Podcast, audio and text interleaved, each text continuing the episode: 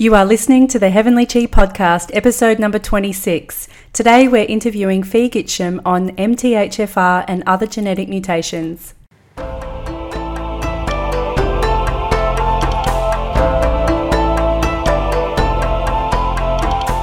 Hey everybody, I'm Claire Pyers and today I'm talking with Fee Gitcham. Hi Fee. Hi Claire. We're talking about MTHFR and treating genetic mutations with Chinese medicine and nutrition. Fee started with holistic therapies in 1998 by apprenticing with a Native American shaman to learn shamanic counseling, journey meditation, and Reiki. She then graduated from Chinese medicine in 2006 and more recently has studied nutrigenomics. Fee is developing links between Chinese medicine and the clinical applications for some genetic mutations. Fee's been working at Discover Chinese Medicine with me for a couple of years now, but by the time you hear this episode, she'll be living in Boulder, Colorado. She does Skype consults with patients and practitioners to establish integrative treatment protocols for genetic mutations. You can find her website link in the show notes. The Heavenly Chi podcast is produced every week for your enjoyment and professional development. Show notes and continuing professional development resources are found at www.heavenlychipodcast.com. You can add Heavenly Chi podcast to your favourite RSS feed, iTunes, or Stitcher. You can also follow us on Facebook. All links are in the show notes. We hope you enjoy today's show.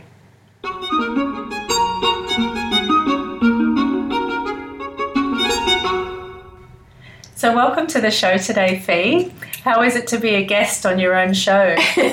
well, it's great to be here, Claire. Thanks for having me on. so let's let's start at the very start. Well, it might not be the very start. Tell me about MTHFR and how did you get into this? What made you What made you go down the rabbit hole of studying ge- genetic mutations? Yeah, um, I think there's a few things that led into that. Looking back now, but the way I experienced it was that.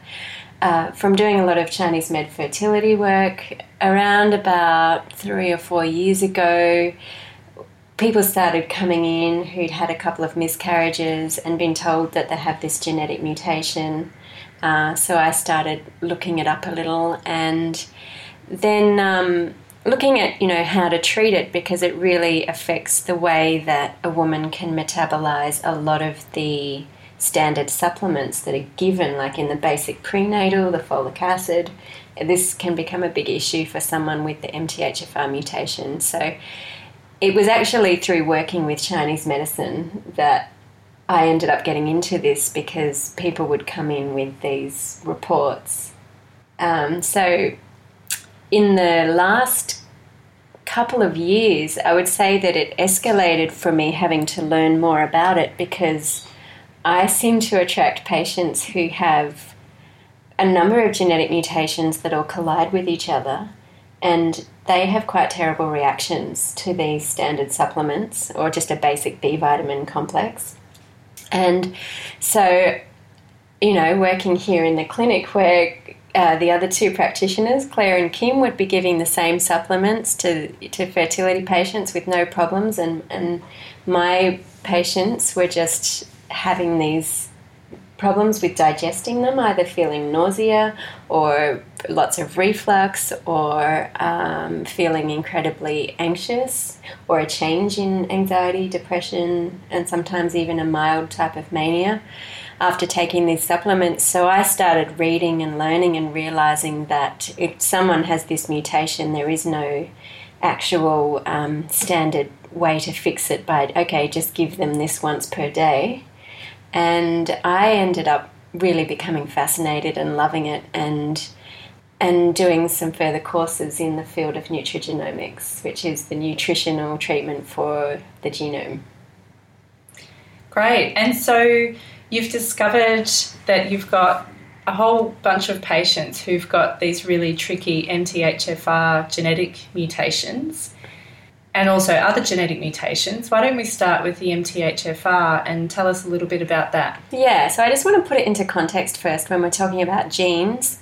Everyone's got about 24,000 genes, and as is currently known, the average person is going to have about 60 mutations. So, for those of us working with people in clinic who have got chronic issues, or uh, women with gynecological issues, or people with mental health issues, those people are really more likely going to have something like 150 mutations. And then when you meet someone that just seems to have no health issues, no problem with stress resilience, um, pretty good health and perfect bowel movement every day, those people might have way less than 60 mutations. And of those 60 mutations, not all of them are going to be a health problem. So people might have a five, eight, or 10 that are a health problem. And then some of the others will just be determining what the person looks like. So it might be blue eyes. Blue eyes is a mutation, uh, albeit a fairly old one at this point, but it's still newer. Um, and everybody might remember Elizabeth Taylor for her big luscious eyelashes, and apparently she had a mutation that causes a double row of eyelashes. Oh wow, that's yeah. interesting. Yeah, so I've been looking up all kinds of genetic mutations just to also give it context, and some of them are also beneficial. Mm. So some of them really assist people with dealing with modern toxins, and yet um, what I'm focusing on is what's called the methylation group of mutations. So I don't know them all. There's too many. Um, but MTHFR is sort of one is one gene that's becoming kind of famous because it's the gene that creates the enzyme for what's called our methylation biochemistry.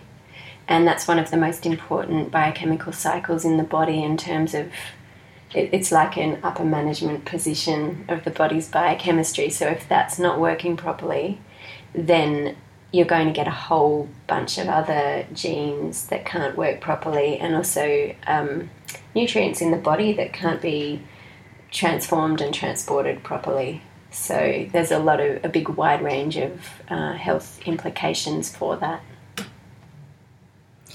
And so, how can you give us a bit of background on how methylation became such a big focus within the world of medicine? Because that's I think that gives some good context as well.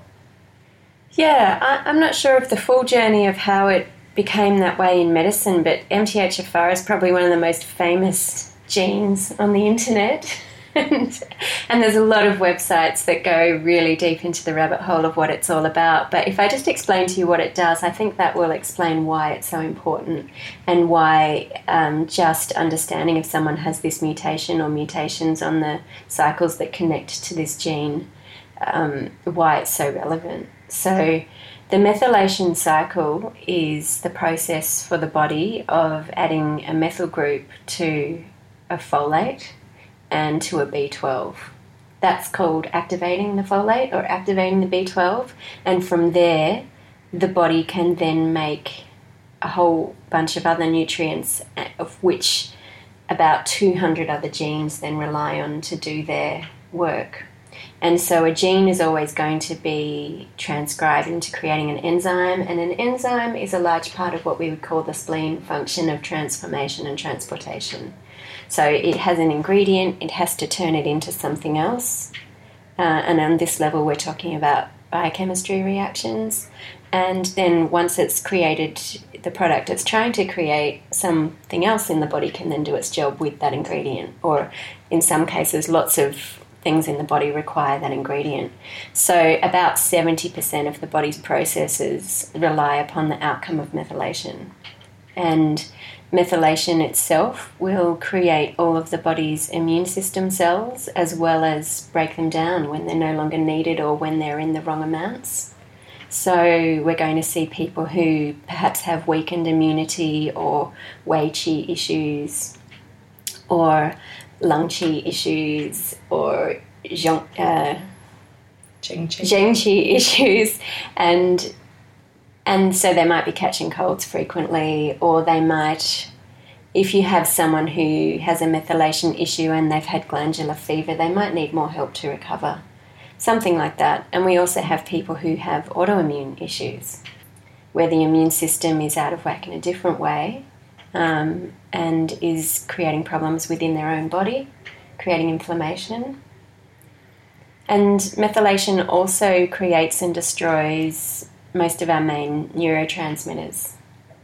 So we've got the serotonin and the dopamine and the adrenaline and the noradrenaline and most people who have this mutation from the patients that I've been testing, which is quite a lot now, most people have some form of anxiety.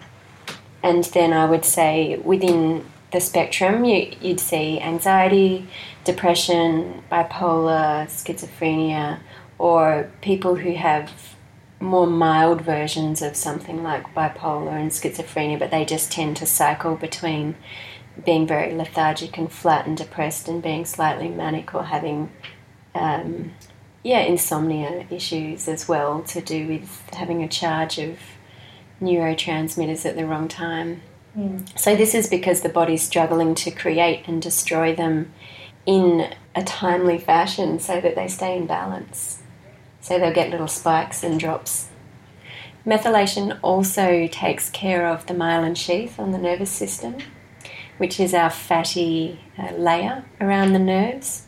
So, people with family histories of things like Parkinson's disease as well is really relevant. And so, some of those will be tested, and they may already be tested when they come to you, or if you're enthusiastic about this too, you might be testing them.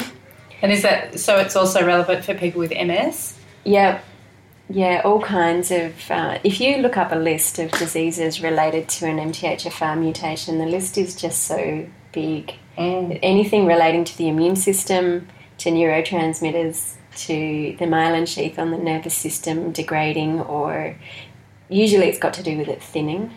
The, um, those issues, and it also manages the metabolism of estrogens. So, estrogen metabolism involves whether or not the estrogen's a good form of estrogen or if it's going to oxidize and become one of the forms of estrogens that we associate with breast cancer or ovarian cancer or just really moody, painful clotty periods and fibroids. And estrogen does depend upon the outcome, the biochemical outcome of methylation working properly. So, there are some differences in treating men and women with it. Mm. And so is, this becomes a really big problem when people are looking at taking supplements like multivitamins and so forth because we're introducing really fixed fixed forms of these of these nutrients. If if people are getting their all of their B vitamins from from their diet, so if they're eating a diet that's rich in leafy green vegetables and whole foods and doesn't have much processed food, and processed foods in particular that are fortified with folic, you know, synthetic folic acid.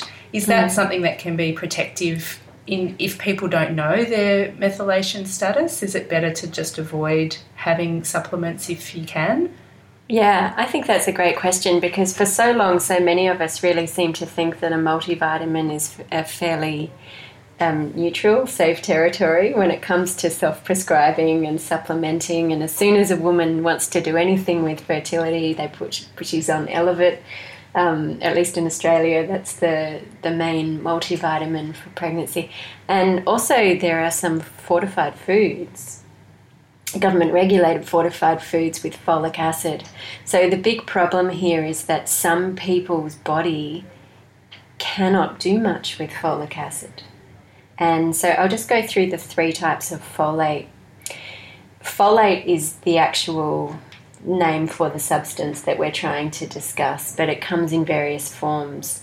Folic acid is, as you said, the synthetic form, and it takes the body, the process of turning folic acid into folinic acid or methylfolate, which is the form of folate that the body is going to actually use. That process is not really simple. There's about 200 biochemical steps for the body to do that, and that's within the realm of the job of the MTHFR gene. So, if that gene has a mutation, it's going to really struggle to convert that folic acid, and it's just going to run around in the blood levels, possibly even looking high in high levels um, but not actually converting and becoming what we need it to become. So the folates that are in food are much more available and easy to convert for the body. And I think this is where the strength of Chinese medicine really comes into play here is that we're actually better off working with someone's diet with the nutritional knowledge that we know with shi liao and making it thermally and seasonally appropriate. And we're better off working with Chinese herbs to do things like nourish the blood, you know, um, which is really relevant to B vitamin and, and folate supplementing our blood tonic herbs, where these are whole plants, and so the forms of folate and B12 that are in the herbs are going to be much more usable for the body than the forms provided in some supplements. Not all supplements are like this, and so there's obviously a big industry coming out now trying to update and improve the way that these supplements are created because of this awareness. So, um, you know, I think that's a big thing. So, the basic food group to get really great folates is your raw leafy greens, and folate is definitely lost with cooking. So, if you have someone who does need this, in their case, I'd be recommending raw leafy greens and a big bowl full every day, like a, a laksa bowl, filled with greens, and then you add to it the rest of your protein, fats, salad, etc. Yeah or, or other vegetables you might want to bake or something. And that's that's a really interesting point that you make about the about the Chinese herbal medicine sometimes being a better option for these people, and often that's where the strength of of our medicine versus someone like a naturopath or an integrative GP, for example, they're often relying more on pre-prepared nutritional products or pre prepared herbal products that can be fortified with inappropriate forms of B vitamins. And so sometimes that's where we get patients who come in and they've seen three or four different other practitioners and their nutritional gaps have already been filled and then we can come in with the with the Chinese herbs to get the chi dynamic right. Mm. And I think a lot of that has to do with that process of transformation and mm. transportation. It's like we can put all the ingredients in. In a lot of these patients, where I'm actually doing pathology tests with them, I'm sending them off to have a blood test to look at their methylation profile. We're looking at, well, what are your levels of folate? But we're not just calling it folate. If a lab just calls it folate, you need to find out what form of folate they're actually looking at. Is this the blood level of the folic acid, or is this the blood level of the folinic acid, which is half converted? Or is this the blood level of the methylfolate, which can then create the outcome of what methylation needs to do?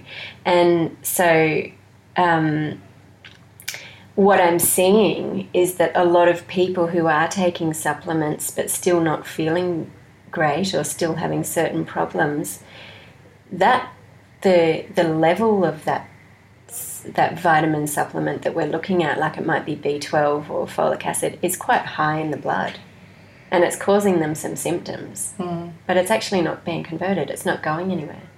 So, if we can use Chinese herbs and whole foods and acupuncture to help the conversion in the body, to help the chi that is dynamic actually process and become unstagnant, then um, they're going to do a lot better than just keep on taking this this supplement. And I'm definitely not against supplements. I actually use more now that I know what I'm really doing with them than I would have prior. But I also remember being really surprised many years ago, probably 15 years ago, I remembered some medical professional actually said to me, Well, you know, your bottle of vitamins is, is actually not that natural. It's, it's a bottle of synthetic lab created chemicals that are mimicking what your body needs. And I'm not sure if everybody really knows that that is the case with a lot of vitamins. Mm.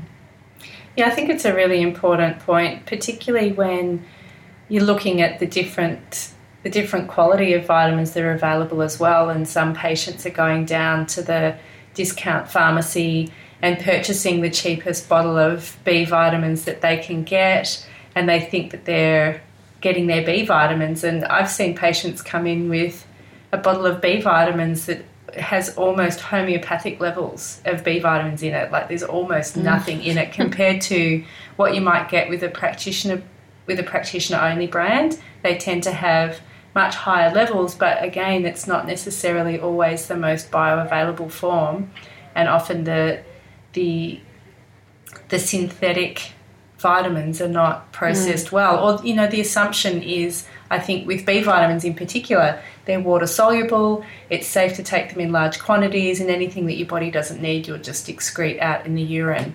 And I think that that's also been a myth that is being currently debunked with all of the all of the methylation info that it's not this innocuous harmless thing to take a B vitamin that you can actually screw things up. Yeah, when I when I first get patients and I start to think, oh, they might be one of these mutants, and I say that fondly because we're all mutants. um, one of the first things I can ask them is, have you ever taken a B vitamin, and how do you feel when you take it? And a large portion of them will say, I can't take B vitamins. And the reason why will be either some kind of digestive upset or um, some kind of mental health upset. Um, so I've had people tell me uh, I feel suicidal if I take a B vitamin, and versus people who are just uh, saying they get this really horrible stomach cramping.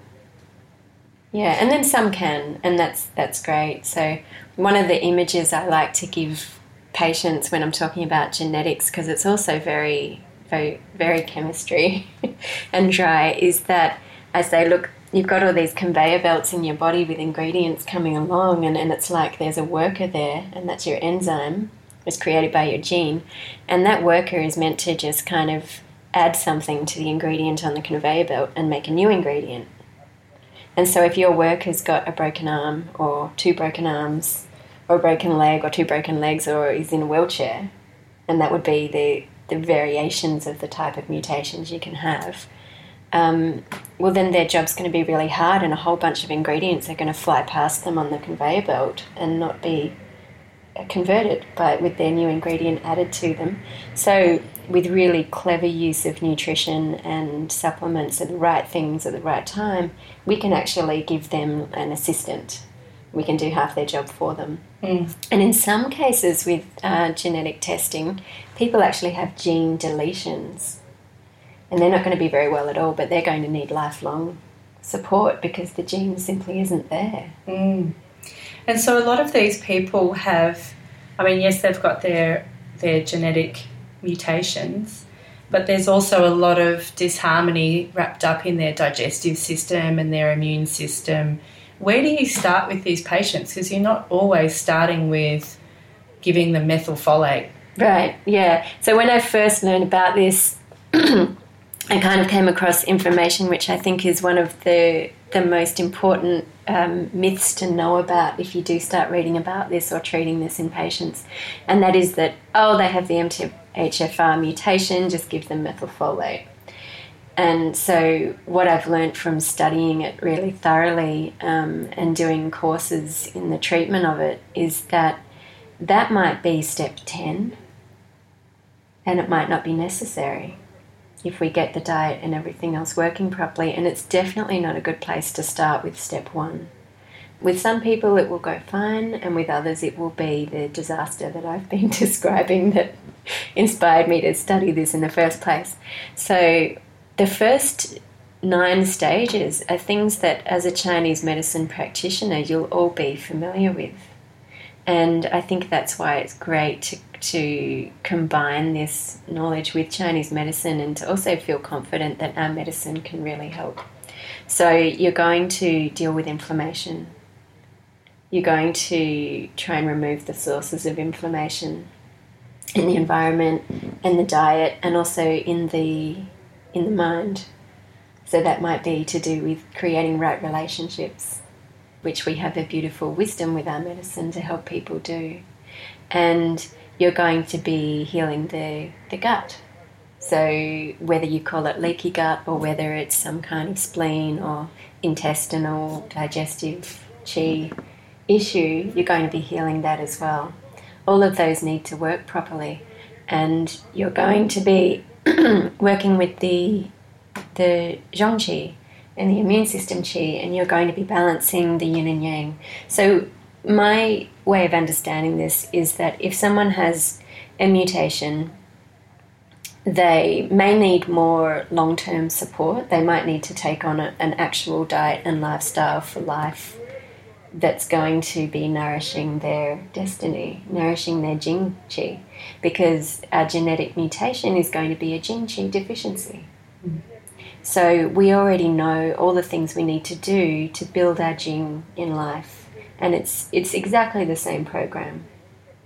Um, if you are familiar with more Western approaches to nutrition uh, and looking at things like heavy metal detoxes and fixing the thyroid, working with hormones in a Western and a Chinese medicine way, that's all applicable. But but even if you just do Chinese medicine, you're still going to be doing what you can do with the qi to nourish the jing. And so, a lot of people that have these kinds of jing deficiencies or genetic mutation are going to have a fairly obvious type of yin or yang pattern, or perhaps a swinging between the two, and it's going to lead to certain types of stagnation, and the most common would be a blood stagnation. People with the MTHFR C677T mutation are more likely to present with quite a lot of blood stagnation. It's the first thing you'll see. You'll see it on the tongue. Um, they'll have quite a lot of anxiety or depression, and there'll be like a heart qi xu deficiency with blood stagnation. Um, and then, you know, there's some others that don't really fit into the blood stagnation pattern, and that's more the people that have what's called the A1298 mutation. These are the two most um, well known MTHFR mutations, but there's actually quite a lot, and they can come from one parent or two parents. So if we come back to that image of the gene being a worker on the conveyor belt doing transformation and transportation, um, and focusing on the transformation part, that worker, you know, if they have two broken arms, well, then it's come from both parents.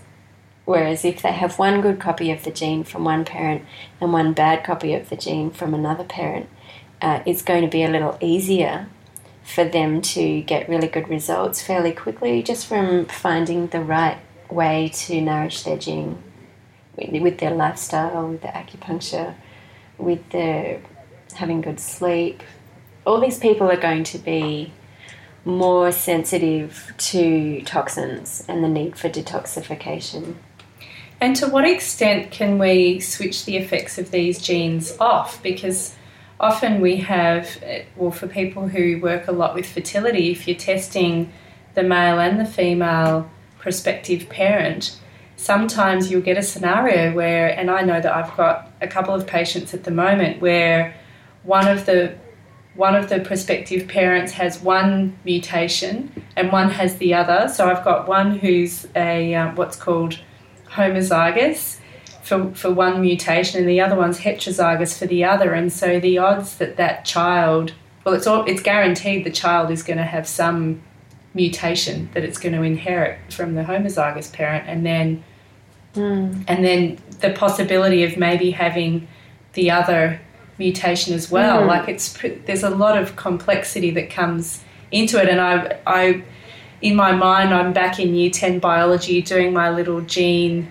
chart of which you know what are the possibilities of these genetic mutations coming through how how do we what's your advice for people working in fertility yeah, I think um, so. You're talking about one parent has the C677 and the yeah. other has the 1298. Yeah. And so the child's either going to get one or a compound of both and from one or two parents.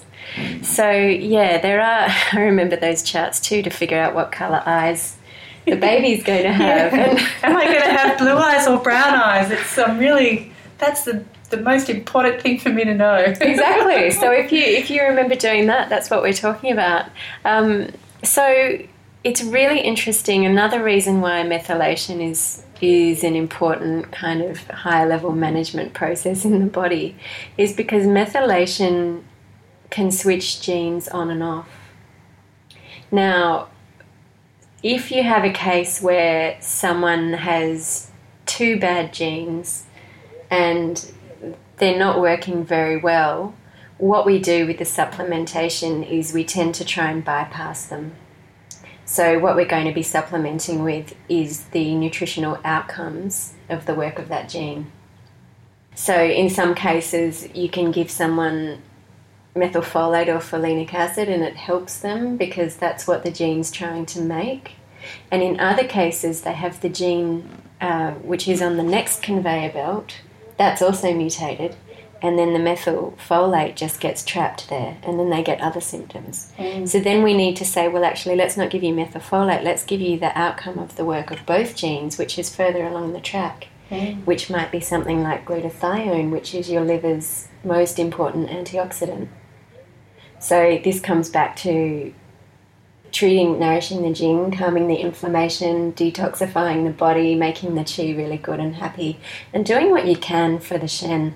I think that's really important. These people have often already learnt that they can't live a life where they can, you know, drink beer and eat McDonald's and get away with it like everybody else. So by the time they come in, a lot of them are already have done a lot of things to figure out that, you know, they're really sensitive and they can't get away with this stuff. So, whether or not we can prevent it being passed on, it just highlights the importance of preparation for pregnancy mm. and the great wealth of knowledge that we have with Chinese med, with knowing, you know, let's spend six months making mum and dad really well before they even conceive, mm. because this is our best chance of having a well methylated body, not an over methylated body, which I'm not sure if that really happens. Um, there may be there's some discussion of overmethylation and undermethylation. We definitely have the possibility of undermethylation. I'm starting to think that overmethylation might simply just be referring to when these nutrients get trapped.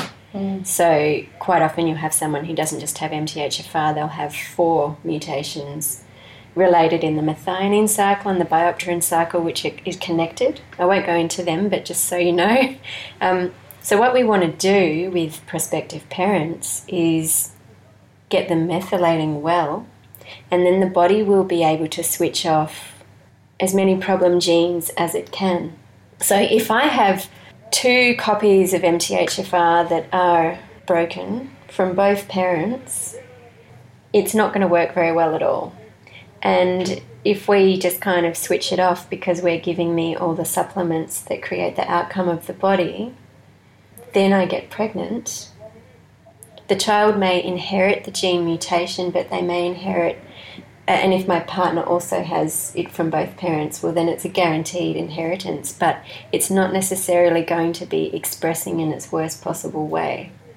So some people have mutations and they're not expressing. So a gene does turn on and off hundreds of times a minute.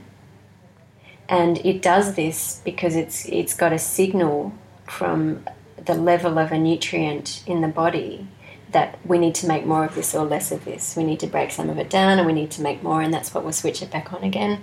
So it's really fast process that they go on and off. And the best way to uh, some genes aren't aren't really needed, so to speak. So when we're talking about switching them off or bypassing the problem genes to improve the gene that is inherited, that can often take these months of work, which is why it's already part of Chinese medicine because that's probably what that's what they're doing. Mm. And so interesting, like if we come back to what you were saying before about fertility, and we've now got a generation of, or even more, of children who are coming through who were all on f- some form of folate supplementation whilst they're in utero. And we kind of just dump them on the sidewalk almost, that, that they're born, and then we have no further regard for what their potential methylation status might be or what their folate status might be. And that there's some children who may actually require more methylation support, even from a very young age. Can you talk a little bit about that? Because that's something that's really, it's quite new. Like back in, certainly back in the 70s when I was born and when you were born, pregnant women didn't need to take multivitamins and we all made it here and we're, we're here now but now everyone needs to take or you know pregnant women all need to take these supplements and i think that there's possibly a lot more pregnancies that make it that previously might not have made it, and that's a obviously a wonderful thing, but there's consequences for that that we need to, I think, be more aware of with these people, with these children who are now coming in. What's what's your take on that, and what's your advice? Yeah, I think that's possibly the most controversial news that's that's coming out of this, and I'm really interested in it. So, I, think in general, if we look at mutations, the information that we have suggests that genetic mutations are more prevalent now than they were, say, 100 years ago. And obviously, I'm, I'm not sure how they know that through not being tested 100 years ago, but genes have uh, some memory. And so, when you, if you did your 23andMe and got your whole genome mapped, you'd get your ancestry. And obviously, at this time, and I think especially since World War II, nature is throwing out a lot of attempts to evolve. And we also look at, you know, there's information that says that the human evolution occurs in spurts, and we're due for one. So I think the last one was 10,000 years ago. So we still have the same endocrine system of um, the cave people from 8,000 years ago. And so that's why people discuss adrenaline issues with fight or flight because you're not running away from a tiger, you're trying to deal with the internet dropping out, and you've, you've got a deadline to book a flight, and you're freaking out, and, and you're stuck in traffic. And you know, this is the tiger that you're supposed to run away from or fight these days. So everybody has stress, and we have all these genetic mutations because since World War II, we've got all these new food chemicals, we've got all these plastics, we've got all these environmental pesticides. So the body is really under the pump to adapt. And um, one of those things, as you've mentioned, is that we're also now supporting pregnancies to remain that might have, according to nature alone, might have not made it. And one of the areas of work that the teacher that I studied with is really interested in now is looking at, well, what are we doing with the preparation for the pregnancy? Are we giving these children the best chance? And then what are we doing once the baby's born if they've been if the mother's been supplemented and all through the pregnancy she's been supplemented and then suddenly the baby's born some of the genes in the baby to deal with detoxification don't even kick in and work until the baby's about 1 and yet suddenly there's the baby without all with all that supplementation being taken away. Mm. And then you know it's getting washed with lovely baby shampoo and these you know antibacterial wipes that we're using to yeah. you know at nappy change time um, and and they're put in the, the baby room which was just renovated and it's got all these new carpet chemicals and new paint chemicals and, and fire retardants on their bedding yeah so, all of these things are a really big focus uh, that's just coming in, especially for the teacher that I studied with. Can I mention? Yeah. That's um, it's Dr. Ben Lynch from the Bastyr University in San Diego. Doing some amazing work here. So I'm not sure that I can I can I can't give the full story on what this is all about or what it means, but it's definitely something interesting that's developing in our awareness I think we also have to look at our awareness of, of what's happening here as well with IVF babies. Same kind of situation. Mm. They've been through special circumstances just to be able to get here on the planet. And then as babies, um, all that special supplementation and herbal support is is not present. Um, so, yeah, it's an interesting time for babies. Yeah, and I think it's something that's worth worth discussing with with your fertility patients that you know once they do conceive and if they've had the genetic testing done that to encourage them to have their child's MTHFR status at the very least tested soon after they're born and that can be done easily mm-hmm. with a cheek swab it's not it doesn't require blood to be drawn and I think that that's something that can that can just remain in the consciousness of the parents that that's something that they can look at to look at what their child's you know what support their child might need. Yeah, I've got some patients I'm supporting in the postnatal phase because the mum is really suffering a lot more from the sleep deprivation and you know on the verge of postnatal depression because they they're a classic undermethylator with the mutation. And then they have a baby and of course the baby's breastfeeding. And the mum's going well does the baby need the supplements I need? Because I'm going to take them. They're going to be in my breast milk.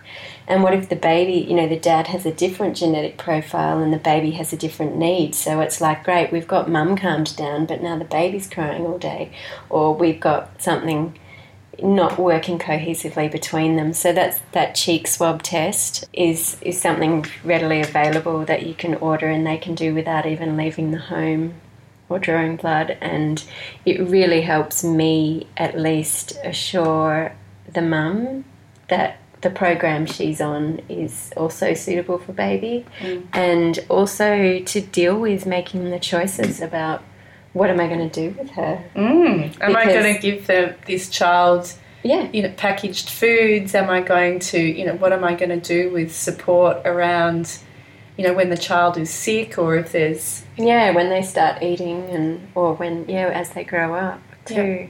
And I think you know sometimes it would really change my decision. Like if we have a mum that does do well on methylfolate, but a baby that has no mutation and gets um, really colicky if she takes methylfolate then we, we need to take her off it. Mm. You know, especially when the baby's young and breastfeeding, you, you need to take her off it and find other strategies. Thank goodness for Chinese herbs. To help her, exactly. so this is where I'm thinking guipitang, bazhentang, and these are all the classic things that most of us know. You don't have to even be a master herbalist to, you know, to get a basic diagnosis right. Mm. Just just choose a basic formula. You don't necessarily have to modify it, and it can make a really big difference. Mm. So yeah, I hope this gives you all confidence if you don't really know about MTHFR to be able to discuss it with your patient and at least put in context what you whether or not your Chinese medicine is helping this. Mm. And if someone says, you know, but what about that? I need to see someone else to have that treated, um, even if you, you don't do supplements and things like that. Rather than fully opting out of the conversation altogether, you can start to know that Chinese med integrates really well, and a lot of what you're giving them, if you're really getting the diagnosis right, is actually going to be uh, taking care of, I would say, a lot of the supplement deficiencies, um, but there'll still be some that they'll possibly need. Yeah. Zinc and magnesium are really great cofactors for this process. And in Australia, our topsoil is deficient in minerals. So our two most prevalent deficiencies across the population are zinc and magnesium. Selenium is also disastrously deficient, but it's not widely tested or recognised. That's the third one I would Yeah, and there's a lot of caution on, oh, you can't take too much selenium, so people tend to... Not take it at all. Yep, right. That's it. We could maybe do another episode on that. Yeah. But let's wrap it up for today, and I'd like to say a big thank you to Fee for sharing your wisdom and your knowledge. I could really feel the restraint on you wanting to bust in and talk about all of the other mutations, but we would definitely not have any time for that. I know that there's at least five or ten main ones that you're yeah. working with quite closely at the moment. Yeah, I want to say one thing though to put this into a fun context. Um, I really love sci fi.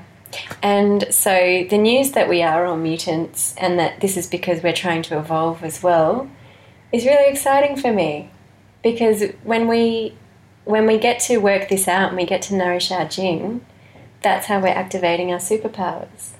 Awesome. And I love to coach my patients through that. A lot of them enjoy that and um, realize as well because if you have someone that is super sensitive but you get the right diet and lifestyle, you get their chi into balance, you get to calm the shen and fix the heart chi. They really do feel like all of their skills and talents that are related with sensitivity can come to the fore and blossom. Yeah. That's great. Yeah. well, I encourage any of you if you if you're interested in learning more, you can check out the links in the show notes. And if you're having any trouble with any particular patients, then I really encourage you to to follow up with Fee because she's got such great knowledge in this area and really great at being able to link it in with Chinese medicine treatment. Thank you so much. So, uh, we'd like to hear from you and your experiences, what your thoughts are on this topic, and you can do that on our Facebook page. And we'll see you next week. Bye bye.